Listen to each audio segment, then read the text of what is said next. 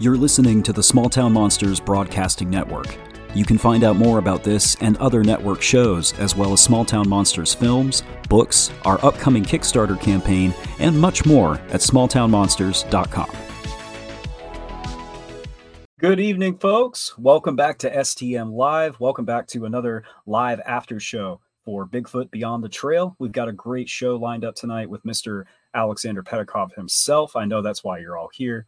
But a couple announcements at the top of the hour we are rolling out announcements pertinent to the Kickstarter uh, every other day right now. It seems like this past week we shared the poster for On the Trail of Bigfoot, The Ancients, featuring Seth Breedlove, Russ Jones, and Matt Pruitt, um, with art by Chelsea Lowe. And you can get your name in the credits of The Ancients, along with the rest of the films we have coming out next year or this year. Now it's January uh, by backing the Kickstarter on February 1st.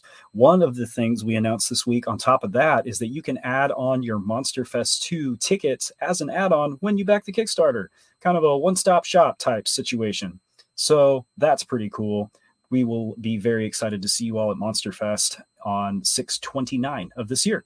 And on February 1st, when the Kickstarter launches, we'll be running our live stream launch party. This week, uh, we revealed that our friend Lisa Thorpe had made these super cool custom stainless steel tumblers. They are not available for sale anywhere. They are one of a kind uh, specimens, and they will be given away as trivia prizes during that live stream. So come hang out with us at 7 p.m. Eastern Time on February 1st.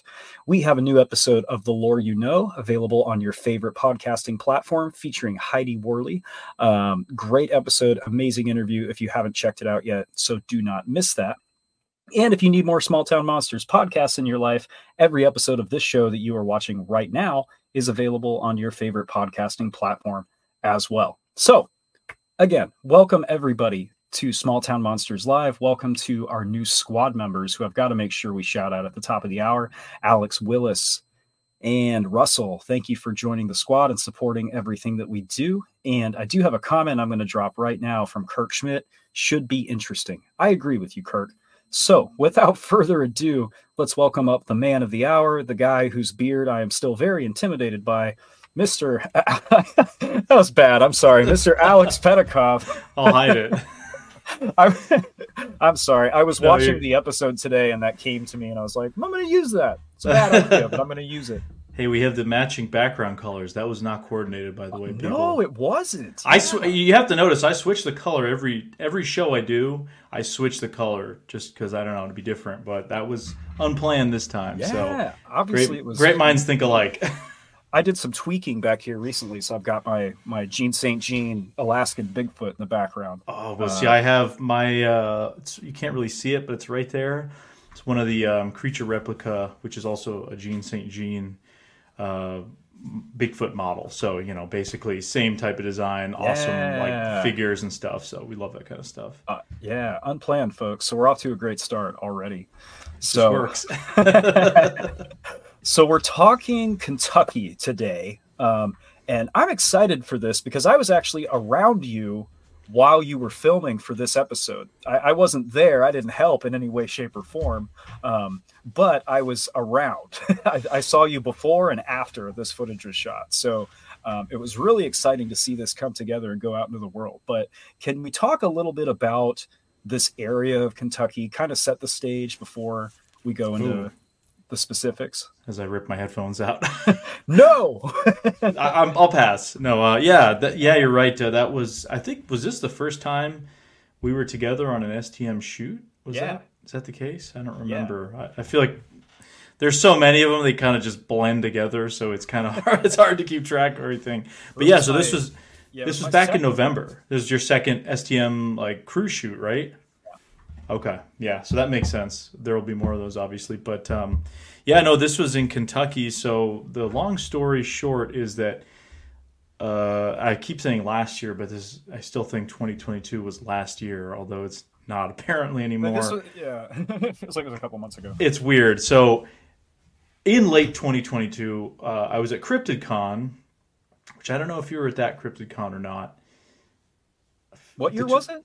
2022. So it would have been. A, no, I was. You were at you were at the one before. I think that's when I first met you in person. Yeah. Yeah. So uh, I'm at the Crypticon that uh, we were all at the STM crew in 2022, and I went out to a location recommended to me. I, I, I, stayed a few extra days in Kentucky, and I went out to this place in central Kentucky that was recommended to me by researcher named Jeff Waldridge, who's one of the organizers of the uh, CryptidCon event, and he's done a lot of paranormal stuff. Bigfoot stuff in Kentucky. So he told me, hey, go check out this area. You know, I've done some stuff out there. Monster Quest filmed an episode out there like 2007 or something like that. And there's a history of reports. And I'm like, cool, you know, let's do it. That'll sound like a fun way to just do a couple days. And I went out there and I went out alone. He actually couldn't make it out there to come with me. So I, I basically had to go alone. Um, and I'm going out there at night, but I guess Jeff goes alone to this area as well. And uh, he just has a red headlamp, and that's how he kind of goes out there. And there's a history of reports in that area. So I went out there and I did what I do, and I kind of went out alone. I heard what sounded like a wood knock, and then I recorded this thing on the thermal that I couldn't really identify. I didn't know what it was. Uh, it was late November, and it was like 20 degrees outside. It was really cold, so I don't know what kind of creature it was. And uh, yeah, that was featured in a video that I did early last year, so early 2023, called the Kentucky Sasquatch Search, I think. So if you watch the latest video, you can see the link for that in the description, or if you scroll back to 2023. You can find that. So this video that we're talking about today was a follow up to that video from last year, like a direct follow up. I couldn't make it out there. I don't live near Kentucky, so obviously we went down to do this shoot in the LBL, and that's when I was hanging out with you and the rest of the crew. And then I stayed an extra few days, and I went out and met up with Charlie Raymond, who is a Kentucky Bigfoot researcher, and we did the recreation. And that's basically what that video is about. I just didn't have the chance to make it down there sooner than that. So it was almost like a year between when I filmed the original video and then filmed the follow up. So again, it was just a follow up where we went out and I just wanted to see, hey, let's do a comparison, let's do our due diligence and just see what happens and see if we can pull any info out of that. Yeah, I thought it was really cool because you got back there pretty quickly, like a year, given that it's not somewhere that you live near. I think is right. pretty good. Yeah, I remember at you know at the end of the days we were on that shoot we would all be kind of winding down for the evening getting ready to, to turn it in for the night and you were strapping on that gear pack ready to go back out and yeah, then none of us saw you come back but you were in the woods like that entire week Dig it. yeah we did we did a lot of filming there in the lbl which will be part of a new and exciting venture that i can't talk about yet we'll say that. Uh, but yes, this this episode is kind of filmed during that same period, so that was really cool. But uh, yeah, like you said, just being able to go a year after was awesome. Uh, it was, you know, I got to explore the area a little more because you you see a place, and the thing is, I didn't know what that thermal footage was. I tried to do my rudimentary analysis that I could last year with what I had available, some deer comparison, but it's using Google Earth. It's it's inaccurate some parts I was somewhat accurate, but it was kind of tough. Um, so I tried my best, but then obviously being able to go out there on site and have somebody physically in this location do a almost you know complete recreation. Oh, I'm, I'm in the same place I would have been standing, essentially give or take a few feet, looking at the same area. There was a little more leaf cover, but I still think we were kind of able to figure some stuff out. And I think the bottom line is I still don't know what it was. I am leaning more towards maybe it was a bear, maybe it was a deer or two. I don't know. I, there's so many unknown variables there, but I do think even with you know something like a pulsar thermal camera, just because it's an advanced piece of equipment, doesn't mean it's still it still is, it wasn't able to identify readily what this thing was. So mm-hmm. there are shortcomings with the technology. I think people put too much faith in some of the tech just because it's high grade or whatever. It, it, you got to remember it's you know it's only it can only be useful up to a certain amount. So sure, um, that's kind of how that uh, it's kind of how that all played out, if that makes sense. Can you explain a little more about how thermal technology works, at least in this context? Because I actually got to play around with one of these scopes for the first time when we were hanging out in the LBL, and it was super cool. But I was immediately like, "Whoa, this is not what I expected at all." So, can you explain a little bit how that works and what some of the limitations are? Yeah, thermal imaging, from what I know, and I only really have experience using some of it. I've used I've used FLIR units before, which are FLIR, forward-looking infrared, is a technology basically developed to.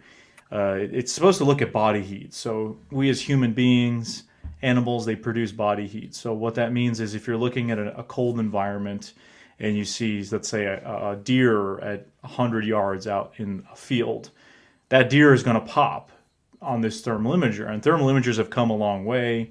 Uh, the one I used in this video was a Pulsar Helion 2. The one I was letting you play around with was that one plus a AGM TM160, I think, which is kind of a um, more basic kind of model. Uh, both are monoculars, which means it's just one eye.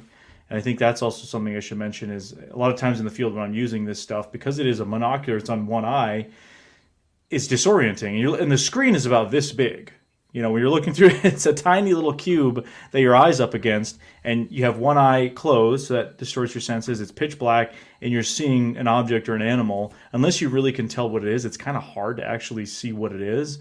I mean, there's been times where I'm looking at a porcupine or a bear or a deer, and I'm thinking, what is this thing? Uh, and I've actually mistaken a porcupine for a bear before just because distance disorientation, you put on a big screen, and immediately you can kind of tell what it is.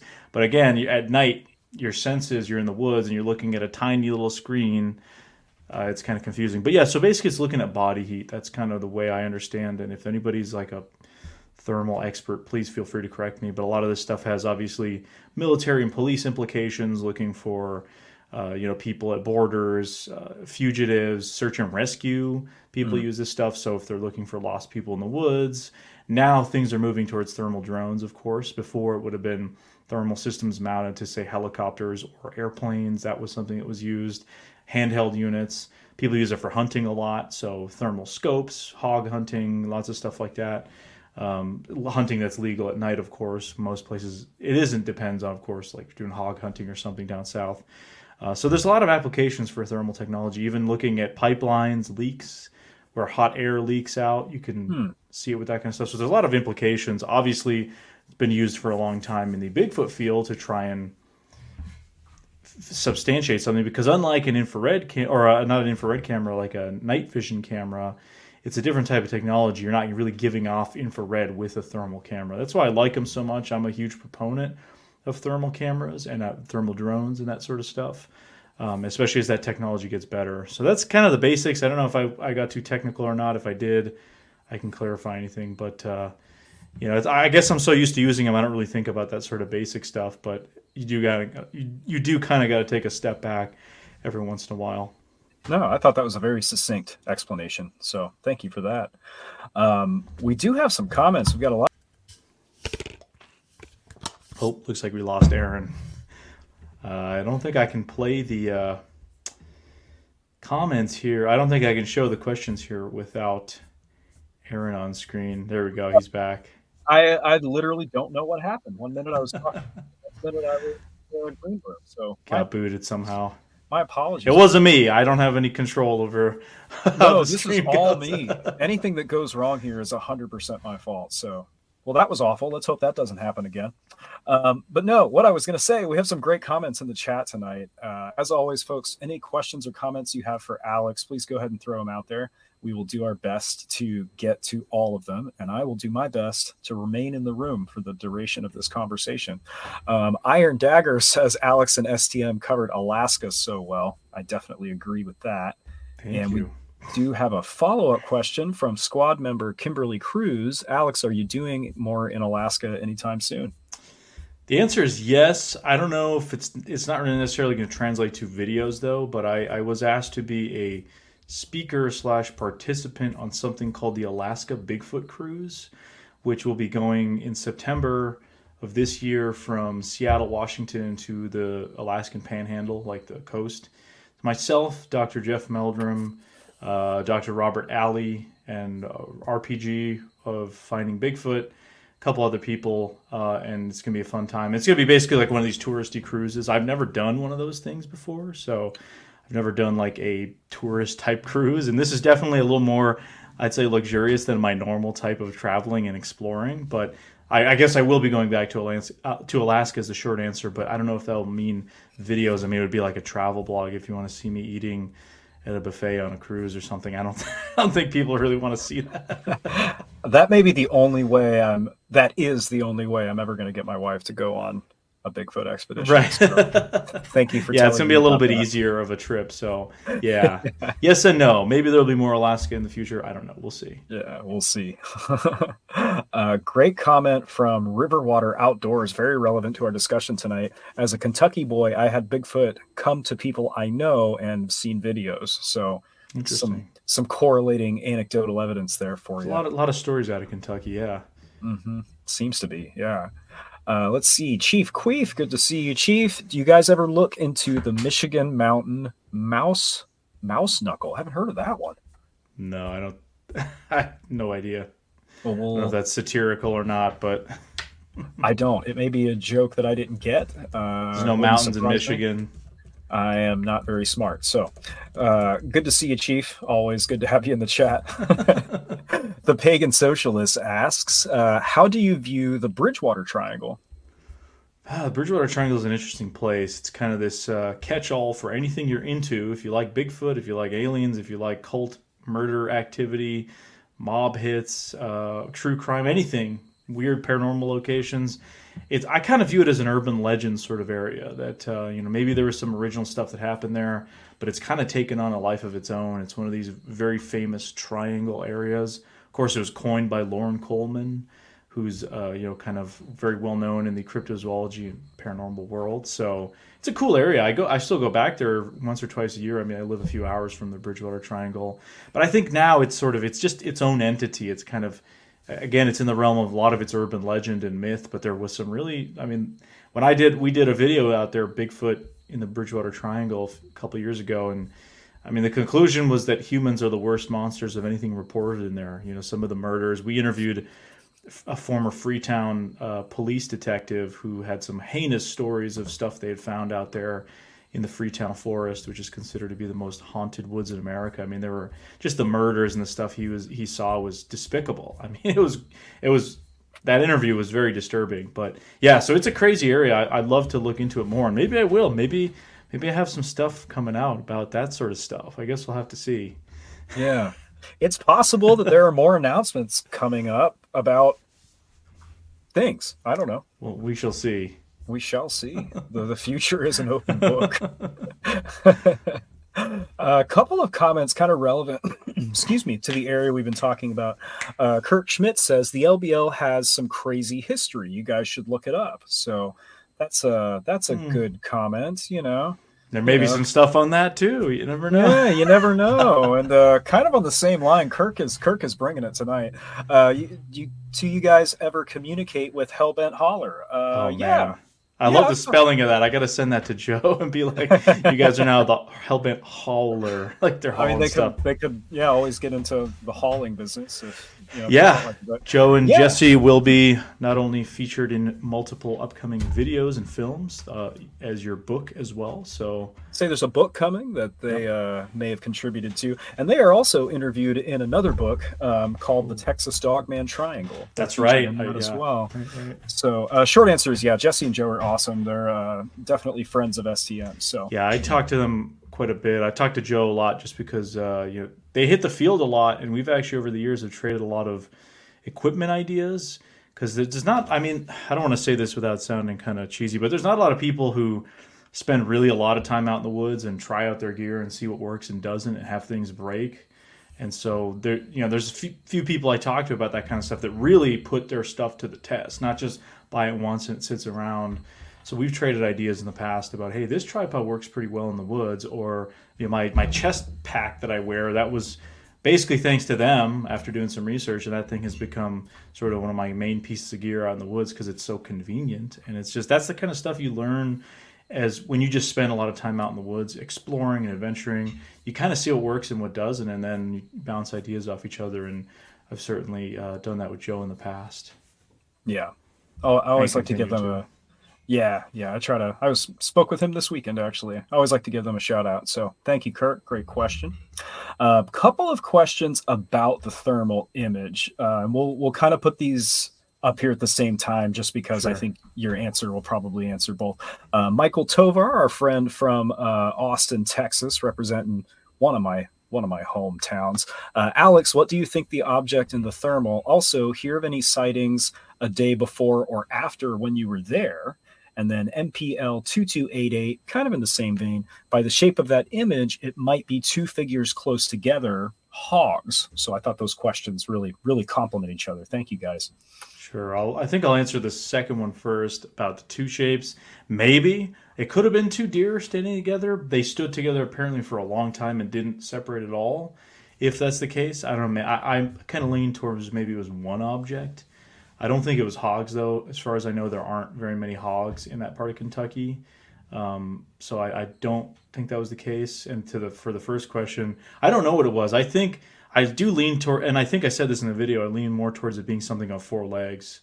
And I didn't really find out if there were bear in the area at the time, but apparently they're very rare in that area. But Charlie said there had been Bigfoot sightings on all fours, and I'm not going to I'm not going to imply that that's what it was. I think that's too convenient of an answer. Um, but especially in that part of Kentucky, which is Anderson County, which is not really a place you'd expect for like a big population of any kind of creature to be. There's a surprising amount of deer out there. I mean, every time I was out there, I ran into deer, both 2022 and then back in November when I was out there. So um, I don't know. I mean, I heard the woodknock before. Is that conclusive of anything? Not really. Is the footage conclusive? No. I mean, I, I, if I had stayed out there and seen what it was doing, maybe. But it's tough to stay out in 20 degree weather when you're out alone in the woods and have no idea what you're looking at. So I, I can't really say, but I, again, I'm not really leaning towards maybe Bigfoot. I don't lean towards that really. well, you provide wrong. a you provide a really interesting contrast pretty early in this episode where you overlay, you know, thermal footage of a deer with what you saw, and you do explain the difference in the ranges and stuff. But yeah, whatever, whatever you caught does appear to be giving off a lot of heat based on my based on my rudimentary understanding of how this stuff works and one evening where I played with one for an hour. So right, that's kind of why I was leaning even maybe towards bear. I mean, it was a little late in the season; it was pretty cold. I'd imagine by that time bears would be bedded down, but I don't know eh, what they do in that part of Kentucky. Um, I only know from up here, or I live much further north. I mean, we even had one on. It was a little warm, but we had one right around Christmas uh, uh near my house. I had on a trail camera, so hmm. they were still out for whatever that's worth. Hmm. Hmm. But thanks for the questions, guys. Yeah, thank you, guys. Sorry, I didn't mean to make you answer two questions at once. No, no, I think that's a good way of doing it. if I were doubling them up. About, if I were writing a book about this conversation, I would have stacked those together. So, um, Vicky, one of our squad members, thank you. Vicky asks, and uh, this may be something that's still a secret, but where is your next film destination? Yeah, I'm not going to say specifically, but it's somewhere down south. That's so, that's as as obscure as it can be. Um, you know, I've got some interesting stuff, possible follow up to previous stuff as well. So, yeah, we'll, we'll awesome. see. Stay tuned. Stay tuned, Vicky. Here's a fun question, and this is actually a good idea. This might be a new business venture for us. Uh, Angel Raven four four four asks, "I could listen to ASMR woodknock tape for relaxation purposes. Are you going to sell those?" I don't know if I, I you could just have one. I mean, you could take a clip and feel free. I, you know, I'd feel weird charging or something like that, unless it was really well produced. Like a, uh, you ever seen those Foley people that do film work, uh, where they're, you know, a lot of times in movies they want to emphasize a certain sound effect. Look them up. There's some people on YouTube who do like refolding for films. It's so funny to watch. They'll they'll be playing the film and so they've got a whole bunch of either instruments or sounds. So if somebody is walking up the stairs, you know, they'll have they'll be banging a piece of wood, and then they'll they'll scratch something with a fork to make it sound like someone's using a key, you know, trying to open a door. That'd be cool. Maybe wood knock try to dub over some Woodknocks. Yeah, that would sound pretty interesting.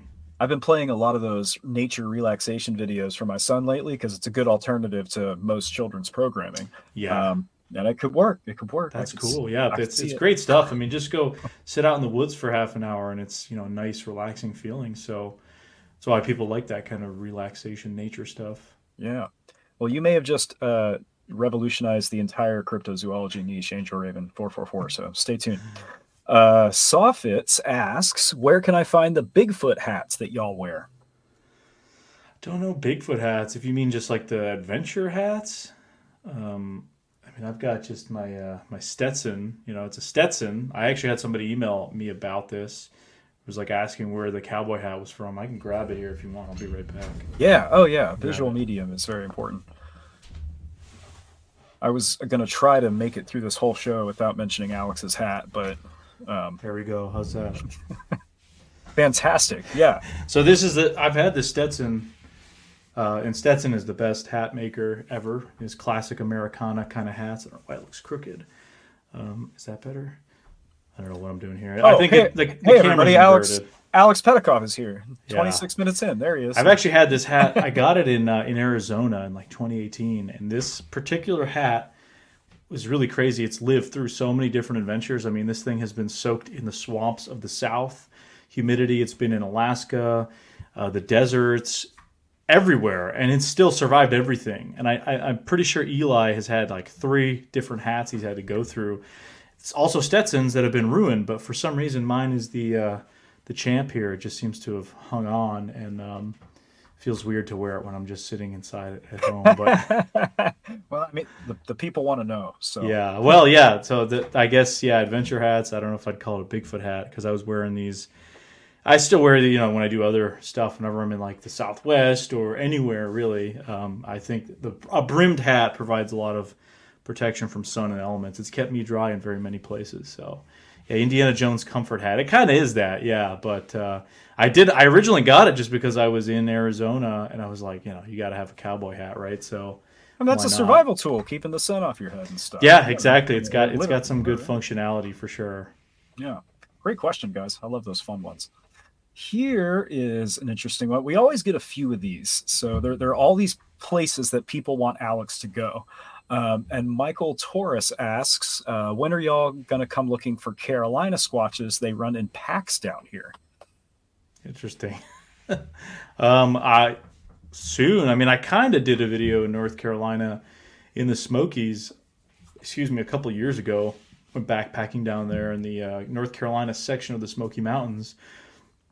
Might be coming there soon. That's uh, it's a it's a big possibility this year. I don't know. We shall see. I, I hate being so cryptic about everything, but there is a lot of stuff in the works. I will say that. So yeah, you got to stoke the fire before you light it. You know? Keep your eyes the, peeled. Yeah, that's not true. That's not how you make fire. You got to pour the the lighter fluid on the thing. that dissolved very quickly. Uh, Gil Favor asks, kind of along the same lines, any plans to investigate the southern Ohio area, Salt Fork, Tar Hollow, etc.? Those seem to have some consistent, unusual activity. Um, not at the moment. I know we've done some Ohio stuff, obviously with Minerva and kind of that area. That's more of Eastern Ohio, but um, I mean, yeah, there's only so so many places I can go. Obviously, I've got to prioritize things. So, Southern Ohio isn't really on the list. I know there's been a lot of activity in that area, kind of foothills of the Appalachians, sort of thing, but um, nothing on the moment for Southern Ohio, at least that I'm aware of. Okay. I guess that could change. I don't know. Yeah, never never know. Never know. Here's a fun one from Renee Chapman. Uh, what makes the four toed Bigfoots more aggressive? I've heard stories of them attacking or even killing people, like the one that scared everyone away from that small town in Alaska. I don't know. I have no idea about four toed Bigfoots versus five toed. I, I, just assume if it's a four-toed print, it's probably the fifth digit is either isn't registering or maybe that particular creature lost a fifth digit birth defect. I don't know, but um, I think a lot of people make assumptions about there being different types of Sasquatches and different behavioral adaptations when we really have no not much evidence about any of that kind of stuff. Hmm. And you know that story with the small town in Alaska, uh, Portlock, that will actually be covered a little bit in an upcoming video I'm doing some conversation about that and kind of peeling back some of the myth and the urban legend surrounding that incident. So uh, hopefully that'll clear some things up. But yeah, I, I don't.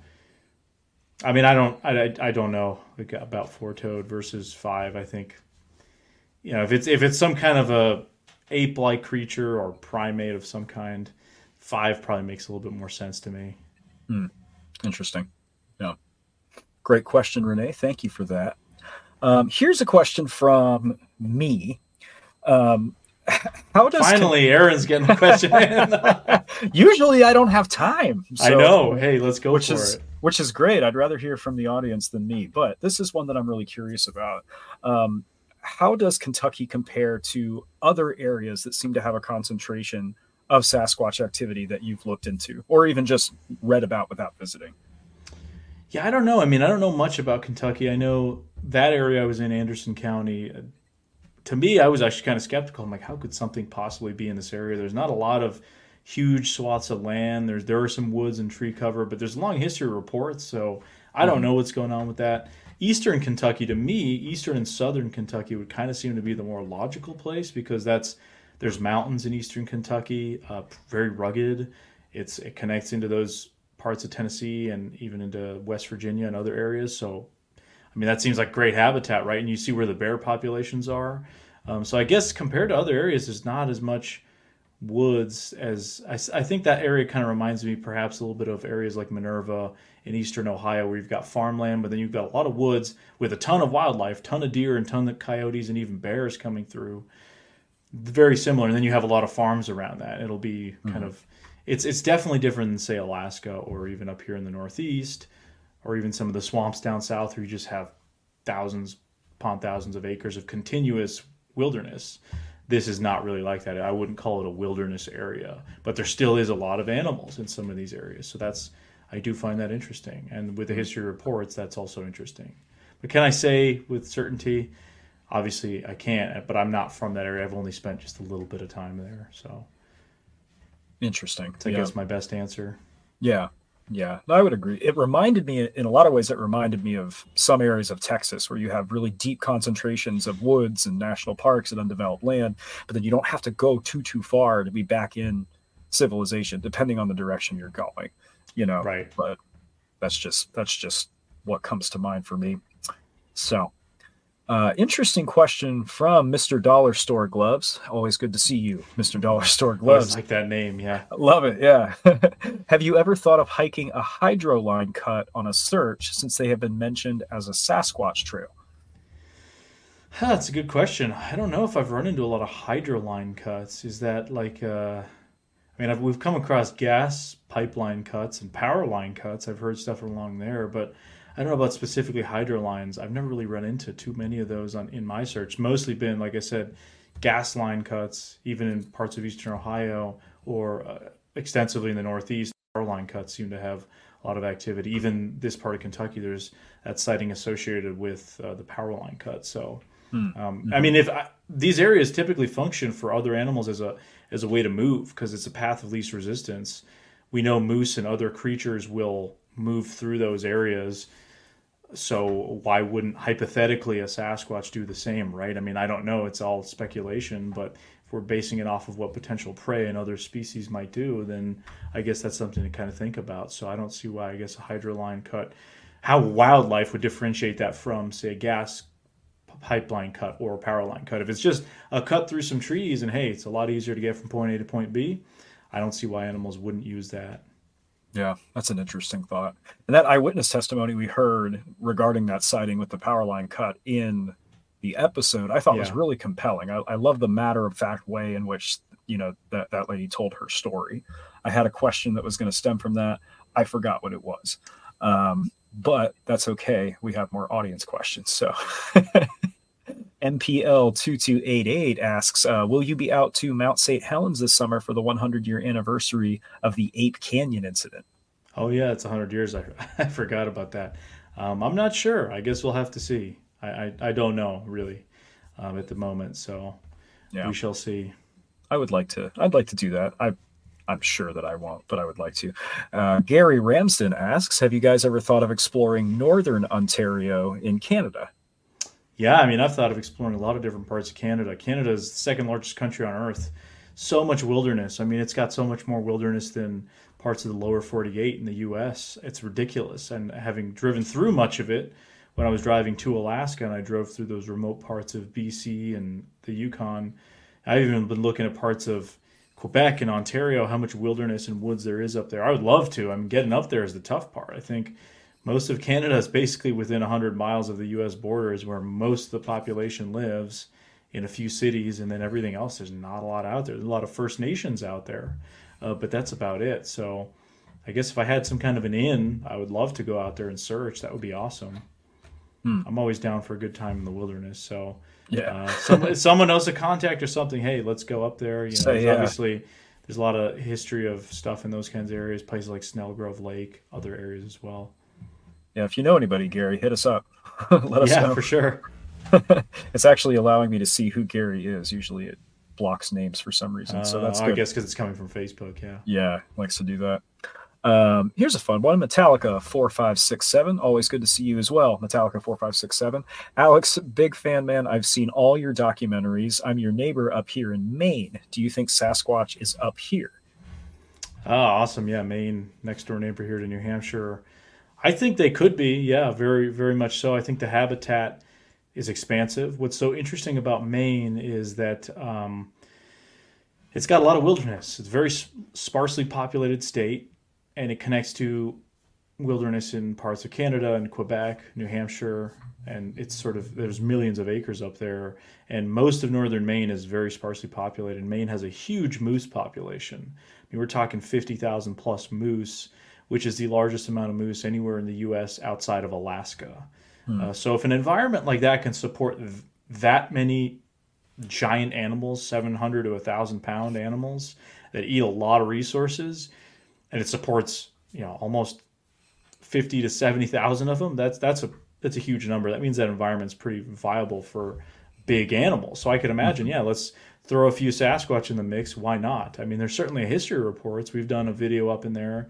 One of the first Beyond the Trails ever um, was up there in northern Maine, and I've I've camped up there, and I love going up to northern Maine. And, and what's so interesting too about northern Maine is that it's actually most of the northern part is owned by logging companies. So you've got hundreds of thousands of acres that if it was out west or somewhere else in the US, would probably be National Forest land or Bureau of Land Management land.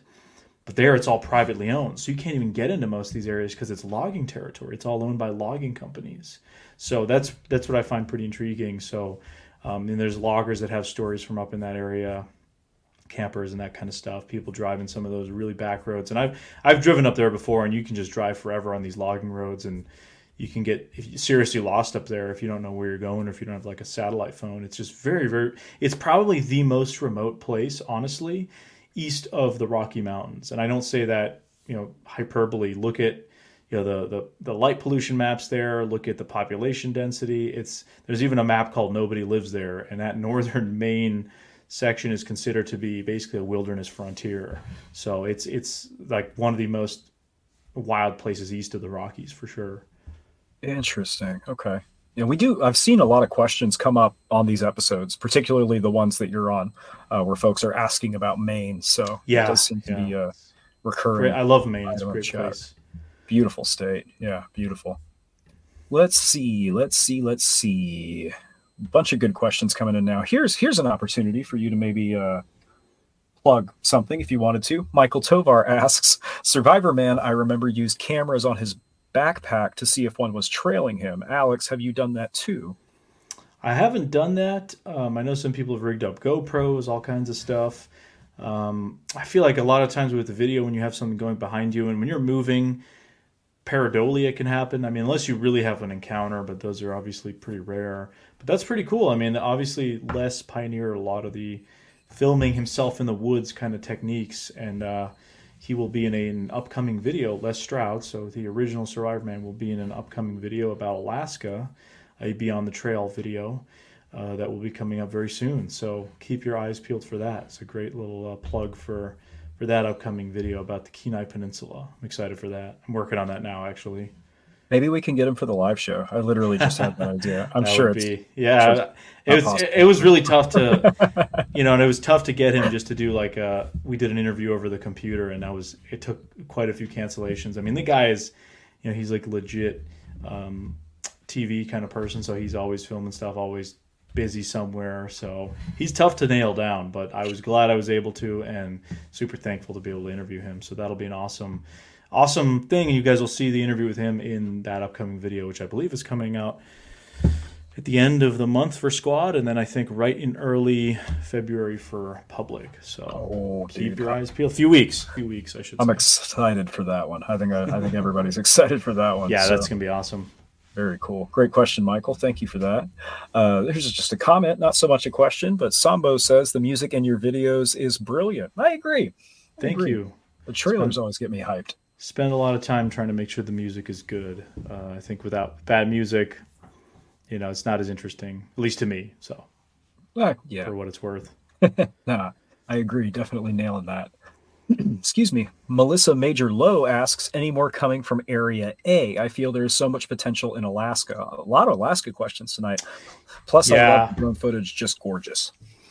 Yeah, I don't know. I mean, I'd love to get back out to Area A, of course. It's a great area. I mean, beautiful, uh, as you've seen throughout the Alaskan coastal Sasquatch and Dark Coast. you know, who wouldn't want to spend time there, right? Mm-hmm. Uh, there had there some potential activity towards the end of last year. So when I was there, it was June, and then they usually close it up around October. You just can't get out there past then, really. And they possibly had some stuff going on out there. Uh, you know, at the end of the year, some typical kind of I don't know about vocalizations, but knock kind of sounds. But it seems like over the years the activity has slowed down a little bit. Perhaps the novelty of the cabin is worn out. I don't. We've got a lot of theories about what's going on, but if there's any more major stuff, you know, obviously I'd love to get back out there. But uh, for the moment, you know, I my, my focus is elsewhere. But you know, it's always an area that I'd be more than happy to return to. Very cool. Very cool. Uh, here's kind of a general STM question that I think is is I have a fun answer for. Um, Nitrogen asks, "Congrats on a lot of STM being on Dust. How did that come about?" Um, apparently, Dust is a streaming service. Oh, I, and, I didn't even uh, know what that was. I was. I, I, didn't either. I was googling it over here a second ago. Um, there are so many of those now, but any. Uh, I don't know how that came about, but any any place you see STM content or any any of that stuff where you see us show up on new platforms, all of that stuff is handled by um, the the kind of behind the scenes crew. Seth yeah. does a lot of that. Courtney, Adam, um, Zach, and Heather do a lot behind the scenes too. So um, you know, any place you see us, it's because of of those guys. So I did want to just give them a shout out because they yeah, work. They do some great work.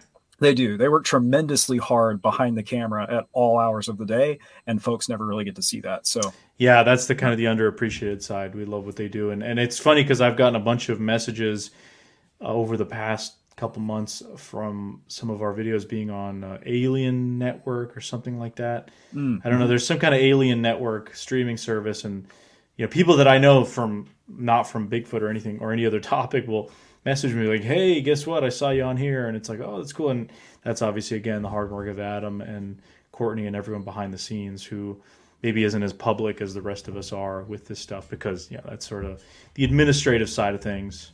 Yeah, yeah know, there's a there's a lot more that goes into everything STM does other than just what people get the chance to see. So right, yeah. Thanks for asking. I nitrogen. I think I said nitrogen before. Nitrogen. nitrogen. Thanks for bringing that up. uh, this is the second time I've seen this particular cryptid mentioned tonight. Angel Raven four four four asks Alex, any chance going to Australia to hunt yowie? I mean, I'd love to. Obviously, right? Who, would, wouldn't want to go to Australia? Heck yeah. Um, I would totally be down. I actually just had somebody message me today saying they were inspired by some of my videos to go and look for the Yowie in Australia. So hopefully that'll produce something of interest. But uh, yeah, I mean, I'd like to, of course, as I as I say all the time. You know, I, I'd go anywhere if I could, right? Um, but uh, you gotta kind of pick and choose your battles and have to have a set number of places I can go every year and that sort of thing. So yeah, uh, try to maximize that as best I can, I suppose. Australia would be cool though. I've been saying this for a while, but we need a Tom Slick esque millionaire to just finance all of these expeditions. Right. then people could just tell us where they want us to go. That would be um, awesome. I can actually provide an answer for this one. Michael Torres asks, "Do you ever look up in the trees?" I can tell you that um, from the time I did go in the woods with Alex, he's scanning everything all the time and is extremely aware of what's going on around him. I'm literally tripping with this thermal scope and, and being told, hey, you need to keep up. We're filming a scene here. Alex sees everything all the time. So that's that's an answer I have for that. Yeah. Uh, that's I was gonna say I, am pretty much scanning everywhere, and you know even when the thermal gets distorted, looking up. So uh, yeah, that's that's I, I'm always just looking around. Yeah, yeah. I was gonna I saw that in the chat and I was like, yes, yes, he absolutely does. Um, another place that people want you to go, Grant Rasha asks, do you plan on revisiting the Adirondacks this year? I hike the high peaks and live just outside the Adirondack Park. Oh, that sounds cool. That'd be a great place to live. Uh, I don't know about this year. Um, I mean, I'm probably going to be going to the Whitehall Sasquatch Festival, which is in September, end of September. Uh, it's one of my favorite events. It's you know a few hours from me. But um, other than that, not sure if there's any direct plans to go to the Adirondacks. Adirondacks, so excuse me. It's a huge area, but oh yeah, somebody actually just posted Sasquatch Calling Festival Saturday, September 28th. Yes, I I hope to be there. Uh, everything else goes well. Again, it's one of my favorite events. It's just so much fun, and Whitehall's a great town with a great history, very interesting Sasquatch history too. So it's a cool area. Very cool. Yeah, looks. I'm, I'm guessing Grant Rasha is going to be there. They, they seem to know what's up. So come, come say hi. Very cool. Let's see. Let's see. We're coming up on the last quarter of the hour. We've got a few audience questions, and our buddy Scott, squad member. Always good to see you, Scott. Are there any additional areas that you have access to where you would want to do a long term study similar to what you did in Area A? That's an interesting hmm, question. That's definitely a good question. I don't know if there's anywhere I have a, that I have access to. I mean, nothing at the moment. There's obviously places like Area X would be cool to go to, try something like that, but uh, nothing, nothing is uh, nothing that I can think of really. So, um, yeah, I don't know. I, I, wish I wish I had a better answer, but yeah, that's so, that's like an ideal situation where you have access to private property that has you know potential history of activity. Yeah, yeah. I mean, hopefully we have. I mean, hopefully we get the opportunity to do more of that in the future. I think it's a matter of people that have access to those those locations. Yeah. You know, opening them up for research because there's probably a lot of private property out there with Sasquatch activity that we just don't have access to yet. So definitely, yeah, Awesome question, Scott. And a second one from Scott that I'm actually very interested to hear the answer for. Alex, how do you balance the planning of locations, travel, content creation, and publishing? It seems like it could get crazy or overwhelming. Sometimes it does, yeah.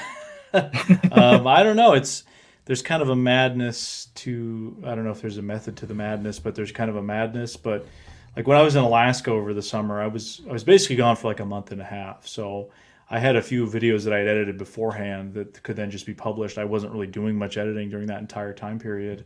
Did a little bit, but not a whole lot.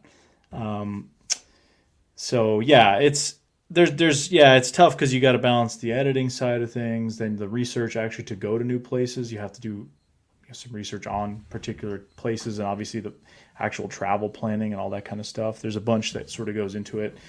Um, but yeah, there's there's a weird balance somehow. Somehow it all works for now, but I, I can't really. If, if you ask me how to explain it in a more concise manner, I don't think I could. It's just sort of it just sort of all comes together somehow. Yeah, yeah. I, I operate well with deadlines, um, but I'm usually running down to said deadline. I just believe it's going to get done somehow, and and it does. But that's just me. Uh, BH asks, always good to see you, BH. Two part question here. Um, hi there, Aaron and Alex. Alex, what is your view on thermal evidence of Sasquatch? And Aaron, when is American Werewolves 2 set to start filming? American Werewolves 2 actually uh, has completed production and will be out in the world very soon. We are working with a new distributor now to get our films put out there. And so that has slowed the process a little bit but American Werewolves 2, The Skinwalkers, will be available to you very soon. Uh, Alex, what is your view on thermal evidence of Sasquatch? Is kind of what we're talking about tonight. Yeah, I think there's some interesting possible footage out there. Uh, a couple examples: the Arcatino thermal footage, potentially the Stacy or the Brown thermal footage. Um, there's the Michael Green footage out of North Carolina. I think there's some potential real examples of it, but I think focusing on it, I think is cool. I mean, but the same time, if we were to get some HD thermal footage tomorrow, it's not going to matter. People are not really going to believe it. It's not going to be enough to prove it. So um, I, I, do still focus on thermal quite a bit because I think it'd be awesome to get some some great video. Maybe that would encourage people to take it more seriously and maybe try to get more definitive evidence. But I don't think it's going to be the end all, be all of evidence. So mm. there's that. It is. It's. We do see some really interesting stuff. You know, even coming out from STM, even not just this video. So, yeah, I think there's a lot of potential there. Uh, here's a question from Soloist 100. Hi, are you familiar with Steve over at How to Hunt? I am not. Oh boy, yeah, we've been asked this question before. I yes, I am familiar. Not a fan personally. People are going to get offended and call us chumps, like they did last time when I said I disagreed with somebody who they revere look, there's tons of researchers, tons of people in this space. Some people are honest, some people are not. I don't know what you want me to tell you. Like I disagree with people personally. That doesn't mean you know I hate them. I just maybe disagree with the way they approach things. So there's there's that. I can't you know not hide my feelings. I guess about uh, somebody I disagree with. So um, yeah, I I guess to answer, I am familiar with uh, how to hunt. Okay. Okay. No, honest answer. That's what people come here for the, the honest, candid answers. oh um, boy, we're just lining them all up tonight. Metallica four five six seven asks, "Have you seen Russell Acord's footage from last season of Expedition Bigfoot up in Alaska?" I'm just going in the order these are coming in. By the way. Yeah. No, I hear you. No, I, I, I haven't seen it. I think that show is fake. Um, so I don't put much stock in anything from that show personally, but uh, I have not seen it. But you know, like many of the other alleged pieces of footage, I'm sure it's probably not real. If you were to ask my honest opinion, so okay. don't hate me for it, guys. I'm sorry again. I, am not trying to offend anyone. This is just my honest, my honest uh, feelings about you know yeah. some of the stuff. I think there's a lot of fake stuff out there and a lot of people pushing um, fake stuff. I think that's unfortunate, but uh, that's you know just the nature of the beast, so to speak. Well, part part of this stuff is having these conversations and sharing honest opinions and giving people the opportunity to respond in a civil manner. This yeah, is the absolutely. internet, so you know. Yeah, you're not going to get a lot of that, but you can try. oh man, love it, love it. Uh, BH asks, uh, this is a little off topic, but I'm anyway. Also, Aaron, just heard you're working on a Godzilla fan film series with Carrick Saint Laurent uh, Godzilla Alliance. As a kaiju story writer myself, I'm interested to know how that idea came about. This is the first I'm hearing about this. So I don't know. I'll call Carrick tomorrow and find out. I do love Godzilla. I have Mecha Godzilla tattooed on my arm. Uh, and I would love to read some of your Godzilla work, BH. So shoot us a direct message. Mr. Dollar Store Gloves asks, "Do you think some of the Sasquatch sightings on the sides of roads is a Bigfoot having fun with humans? Oh, like maybe messing with us? That's a that's a good question. You know, that's that's a theory that's been brought up in the past before. I can't tell you by whom, but there has definitely been suggested before. I mean, that's the thing with the Bigfoot topic. Any idea you have or you think is maybe the first time you've thought of it, somebody's probably thought of it a long time ago. That's what you kind of learn the hard way, but yeah, I've heard it heard it suggested. Maybe it's hey, playing chicken, like go run in front of the car there. Let's see how see what happens. Right? It does seem to be very a very common mode of sighting are these road crossing sightings. That could just be because a lot of people are in cars in wild areas. You're, usually, people aren't walking on the side of roads. Uh, in wilderness areas, they're usually in a car, so that could kind of explain some of that. Um, but maybe that's part of it. I don't know. I think it's a as good of a theory as perhaps some others that you know these are they're just dumb and running out in front of the car because they're panicking like a deer would. I, that yeah, that doesn't seem likely to me, at least if these things are as intelligent as they're supposed Let's to be. An, an animal that's able to remain undetected it obviously is aware panic when the when car comes oh no. I gotta go over there. Yeah. Right right. I gotta do it now in front of this car because that's what deer and other other animals do is they panic. You ever see like a yeah. squirrel or a smaller critter you know, they don't know where to go and they end up running in front of your car and getting smashed. And it's unfortunate, but they're just not very intelligent animals. Whereas I, I don't think these these things probably are smarter than that. So maybe yeah. there is an element of messing with it. You listen to some of these encounters people had while driving, and they were terrified or you know they couldn't believe it. It was just sort of a it was a shock to them. So maybe maybe someone's just having a little fun with us. I don't I don't know. Yeah, that's a that's a that's an interesting perspective. I love that idea. Thank you, Mr. Dollar Store Gloves. Uh, Kirk Schmidt asks an interesting question here, and this may be this may be difficult to answer with brevity. Uh, what's your guys' end goal with investigations? I know for me, from a book writing, podcast producing perspective, I want to put together as comprehensive an overview of the available information on the topic I'm covering, whether it's dogmen or aliens or something else. That's my answer, but interested to hear your take on this one. Yeah, I mean, I'd say if it's like a particular investigation that I've done, let's say we'll give an example, I don't know, somewhere in Alaska, let's do interior Alaska, right? We did that investigation. My goal is with the film is to showcase what we experienced along the way. If we had anything interesting happen, if not, talk about some of the history of the area, other things we may have found. We may have found wildlife or other interesting things I like to showcase. But um, ultimately, you know, in the ideal situation, you find some kind of proof or something that you can then say, well, hey, let's get this checked out. Uh, like in the Dark Coast series where we found those hair samples, that was something tangible that I could then send to a hair analysis expert and say, hey, can you look at this and tell me what it is? even if it's not Sasquatch or just something interesting, that's something tangible. Because then that maybe justifies saying, okay, we got some interesting footage out of here or some interesting vocalizations, possible hair sample, for example. Maybe that justifies, okay, that maybe we can spend some more time here.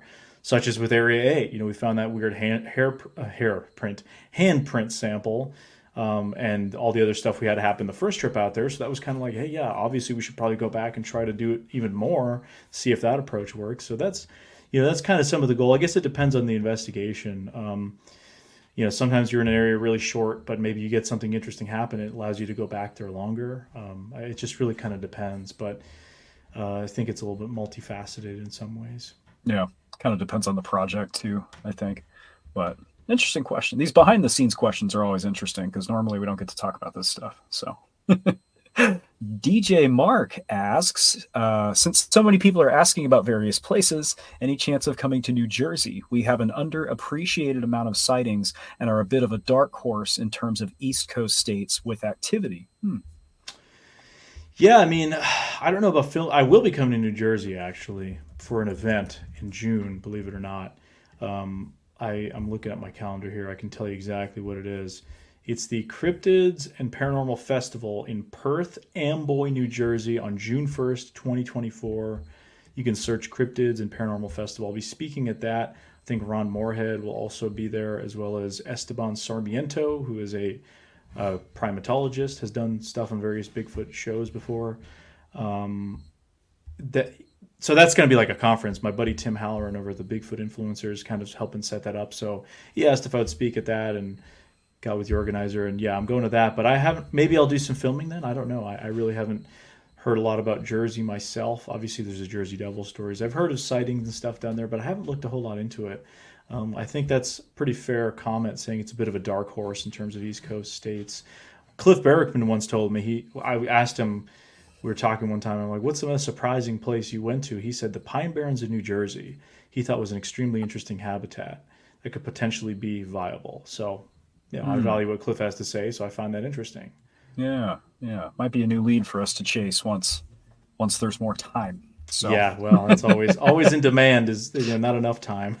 yeah, find a way to bottle it. I'll buy stock. Thank you for the question, DJ Mark. All right. Coming up on the end of the hour, but we do have a question from CJ Balker. Uh, do you think there is Bigfoot in Kansas? I live about 15 minutes south of the Oklahoma. Hmm. Uh, I don't know. I haven't done enough research. I don't know if there's enough habitat in Kansas. I would probably guess not. Um, hmm. I know there's parts of Oklahoma, like eastern, the Wichitas or Ouachitas, however you say it. There's two mountain ranges that have almost the same name but different spelling. The Ozarks and that goes into like Missouri and other places too, and parts of Arkansas. That's obviously where places like Area X are. Um, the Kiamichis, there's a lot of history, but I don't know about Kansas specifically. I just don't know enough about Kansas, but I'd probably guess not much because it, I've driven through there and there's not a lot going on in Kansas personally mm-hmm. that I am aware of, just in general in terms of viable habitat. But I'd be happy to be wrong. So yeah, um, but again, I'm going to claim ignorance because I do not know enough about much of Kansas or the Midwest. That's kind of an area that I don't spend a lot of time in. I guess Kansas isn't really the Midwest, but you kind of get what I'm saying. Yeah, yeah. Well, if you know anything, CJ, let us know. We're always always interested in new areas of activity for sure. Absolutely.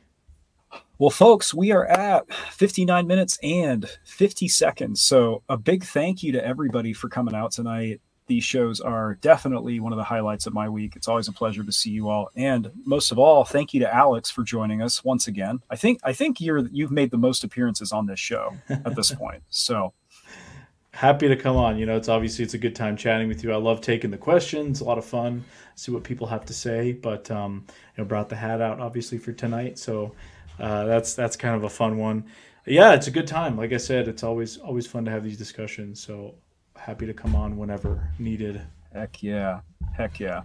Well, thank you again, my friend. I will let you get on with your evening, and we will see all of you next week for another edition of STM Live.